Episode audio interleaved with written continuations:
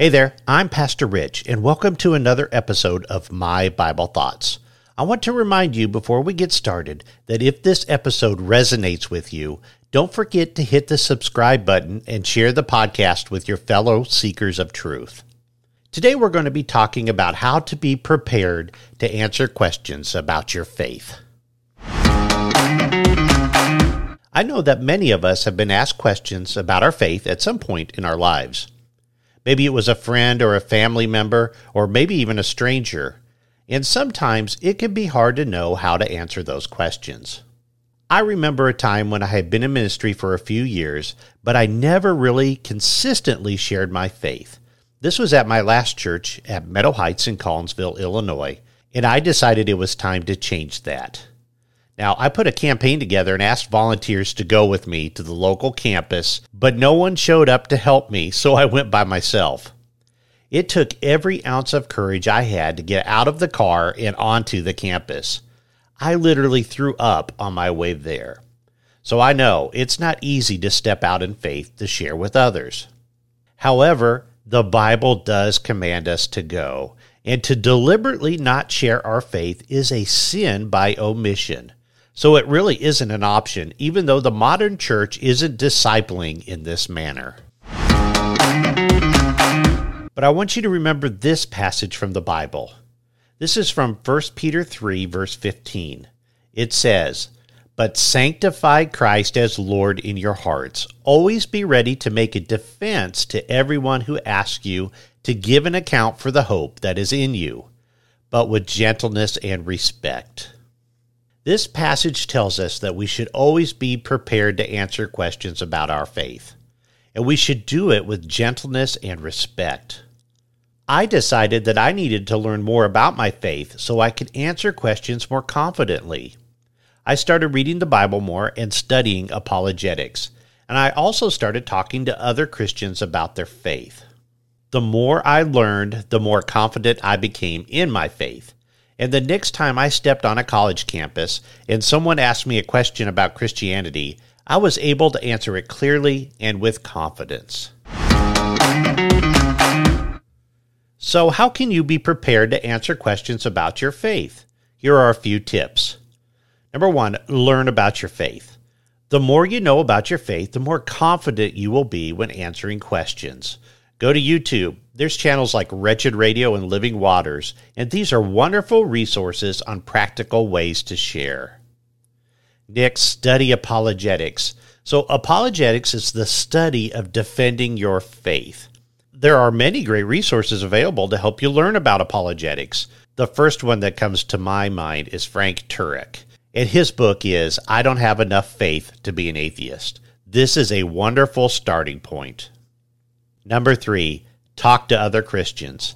Talk to other Christians about their faith. This can help you learn more about your own faith and how to answer questions about it. Also, write out your testimony. This is your experience about how God called you. It's your experience. No one can simply dismiss this or take this away from you. This is your truth. Next, be prepared to answer common questions. It's always amazing to me when I go out and just randomly talk to strangers about Christianity. There are 10 or 15 questions that get asked over and over and over, and it's never really outside of those questions.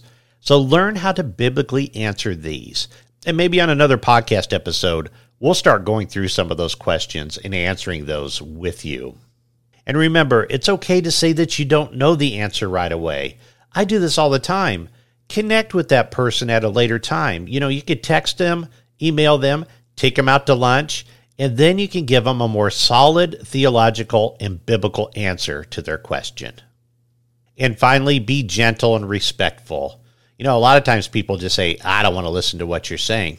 Okay, I- am here because I love you, not because it's easy for me to be here. But be gentle and respectful. You know, when I see people on the corner with a bullhorn uh, shouting damnation, that's a problem. People aren't going to listen to that. Now, does sin need to be a part of the gospel message? Does judgment need to be a part of the gospel message? Does your ultimate location for eternity need to be part of the gospel message? Yes. But ask questions. Find out what they believe about God. Find out their name. There's always this starting point. Come to a common ground, and when you do that, giving the gospel message will have a greater impact with that person. Let's take some time to pray together. Heavenly Father, we come before you with grateful hearts, seeking your guidance and wisdom as we delve into the words of 1 Peter 3:15. Lord, we thank you for the opportunity to gather and discuss the messages within the Bible. Father, you have called us to be ready to give an answer to anyone who asks about the hope that lies within us. And as we explore these words from Peter, we ask for your presence to illuminate our hearts and minds. Help us to understand the significance of being prepared to share our faith, especially with gentleness and respect. Heavenly Father, empower us with the Holy Spirit so that our discussions today may honor you and deepen our understanding of how to live as a faithful witness in a world that is desperately in need of your grace. Lord, give us the ability to listen to differing viewpoints with open hearts and respond in a manner that exemplifies your teaching. Father, we pray for all those who listen to this podcast episode May they be encouraged to embrace the call to always be ready to share their faith.